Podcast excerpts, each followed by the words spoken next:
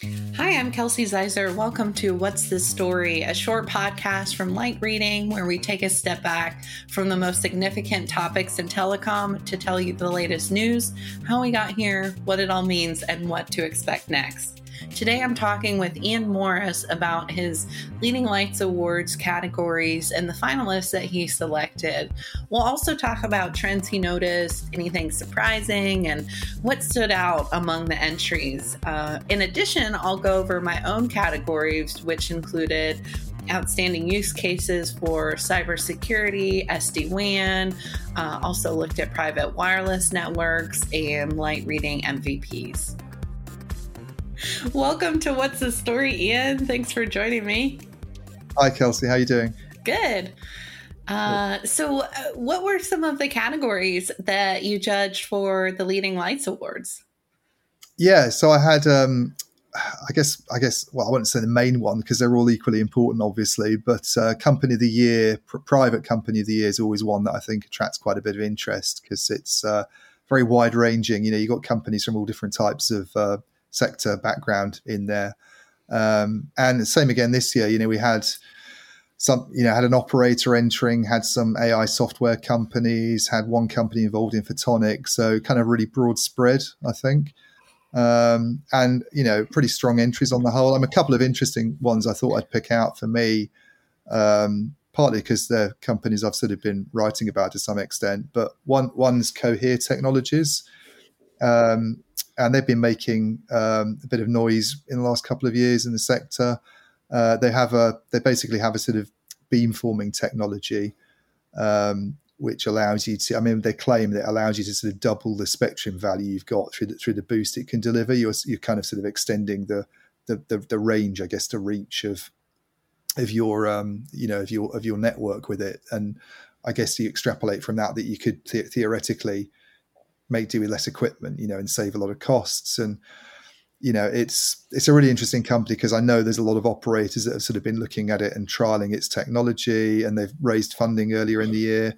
Um, they've been a bit quiet, I think, over the last few months, but I kind of sense there's kind of big announcements coming up, probably Mobile World Congress, Barcelona. So we'll kind of have to see, but that's kind of my prediction.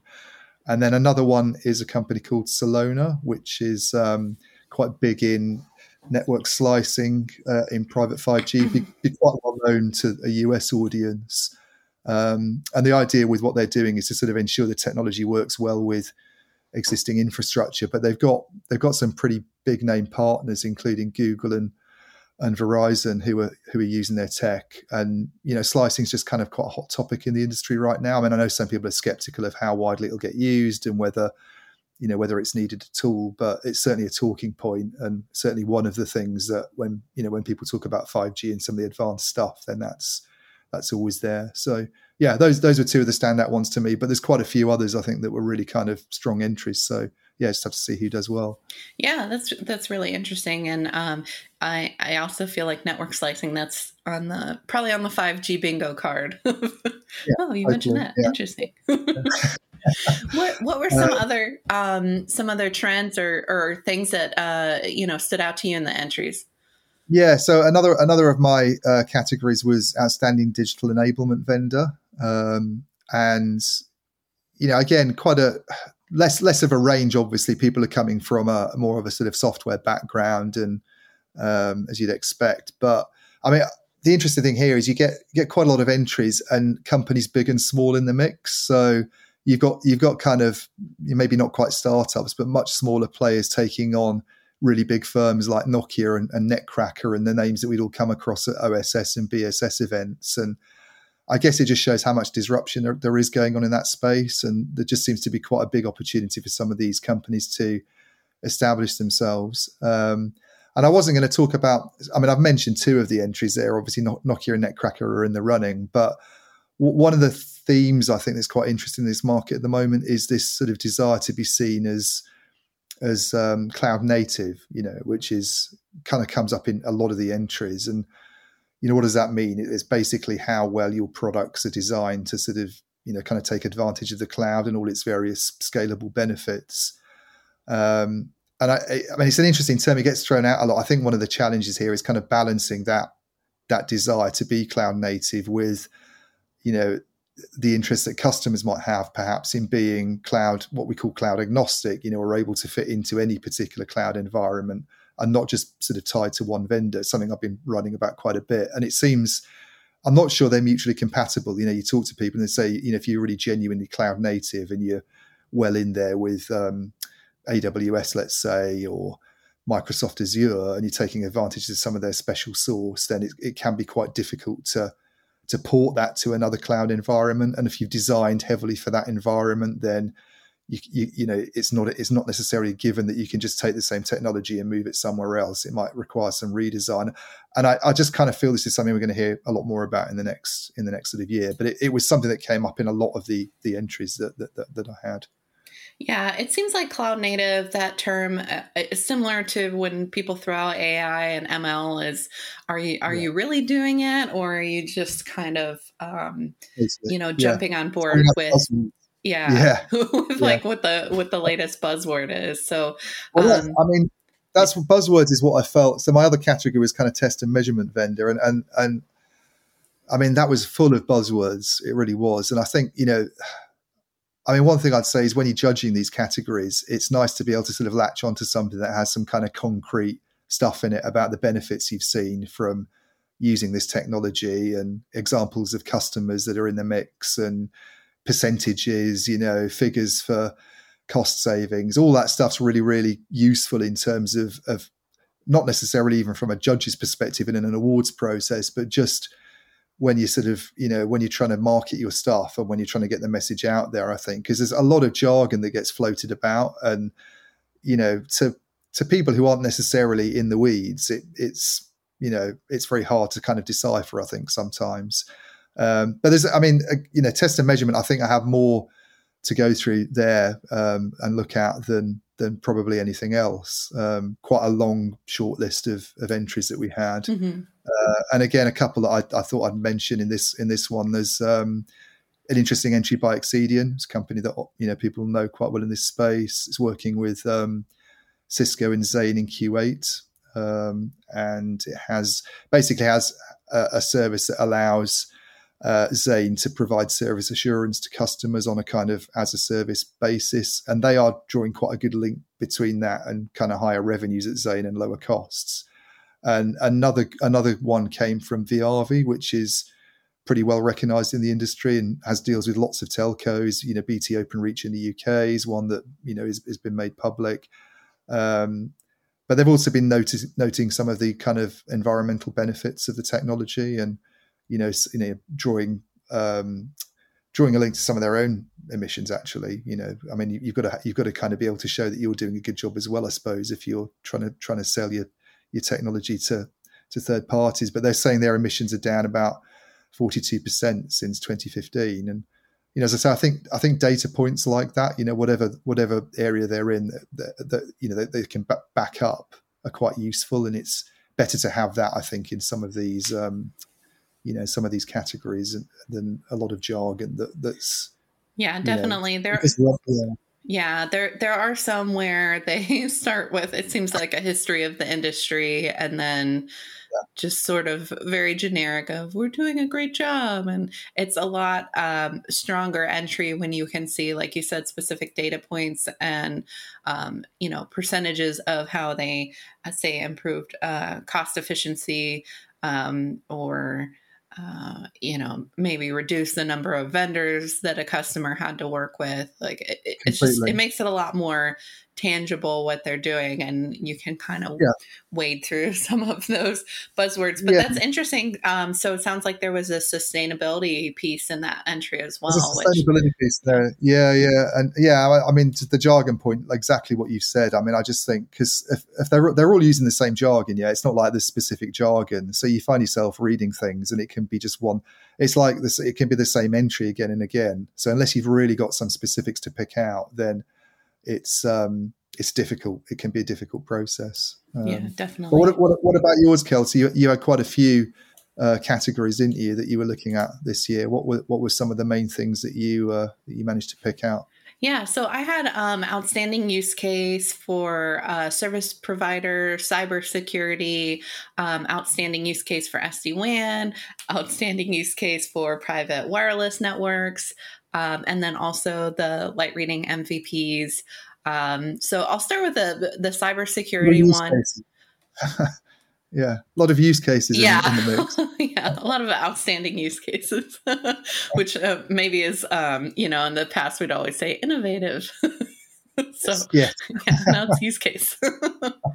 um, but there was one with uh, BT and Toshiba. They were talking about the quantum secured metro network um, and uh, securing uh, networks between um, London and is it pronounced Slough? Slough? Slough, yeah, yeah. Slough? okay, I was way off. I mean, it's one of those weird English place names that, like, the pronunciation pronunciation's nothing to do with how it's spelled. Um, yeah, yeah, kind of like any Irish name. like, I have no idea. Like exactly. Yeah. so that's um, yeah, securing um, the transmission of data between um, multiple um, physical locations over um, standard fiber optic links. So that was kind of interesting. They they um, launched that in April. Excuse me.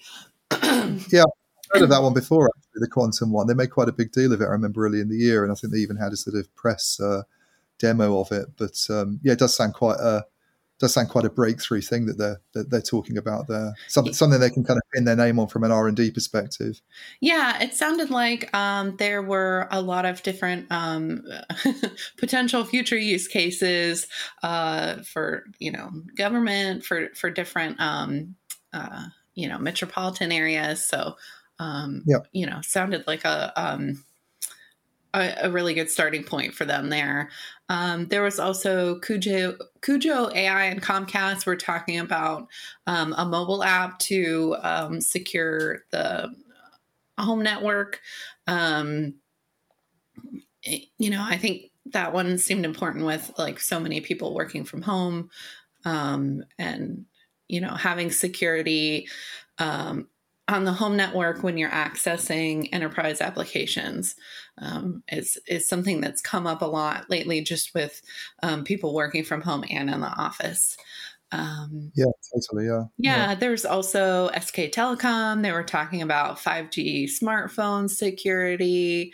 Um, Comcast Business was uh, talking about working with a customer on uh, reducing just the number of um, security vendors that they had to use and also some cost savings that they were able to um, secure for the customer as well. So that was something I saw in a couple entries was uh, reducing down the number of cybersecurity um, vendors that customers had to use, which was kind of interesting because you know, so I feel like sometimes the industry touts um, interoperability a lot between different vendors, but some of these entries were about simplifying things. So it's kind of interesting. I know.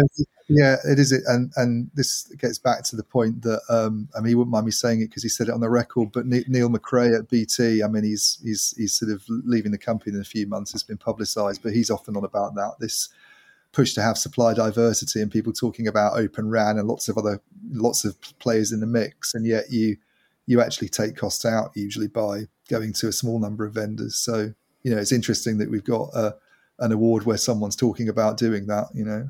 Um, in, a, in a real world setting. Yeah, yeah, it was just interesting because it was kind of a different viewpoint from the um, the interoperability piece. Um, yeah. but it, it makes sense. I mean, I imagine as a customer, you have that paralysis by analysis of uh, so many different vendors. Who do you go with? And then having a managed service provider come in and help kind of redirect your focus, um, I imagine it is super helpful.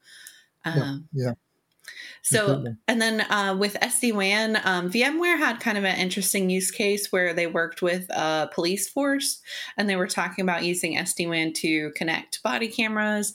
Um, and it was, uh, you know, that the police wear when they're um, on duty to record their interactions um, with I guess perps or you know, suspects and, and, things like that. Uh, and uh, that was done during the pandemic, and that was kind of um, a trend I saw across the SD WAN um, use cases. Was that a lot of these were um, during the pandemic and they were trying to help their customers um, just be a little bit more efficient. I, I think a lot of uh, enterprises are kind of rethinking their uh, use of the cloud during the pandemic and moving forward with some of those uh, their cloud strategies, I suppose, um, yep. realizing that they've got to balance people working from home and in the office. Um, and then there was also, you know, GTT, MetTel, Hughes, and Fortinet. Um, Hughes was talking about um, pharmacy customer um, and moving away from some of their legacy systems and also being able to connect a lot of um, a lot of different stores. I, th- I think it was like 175 maybe.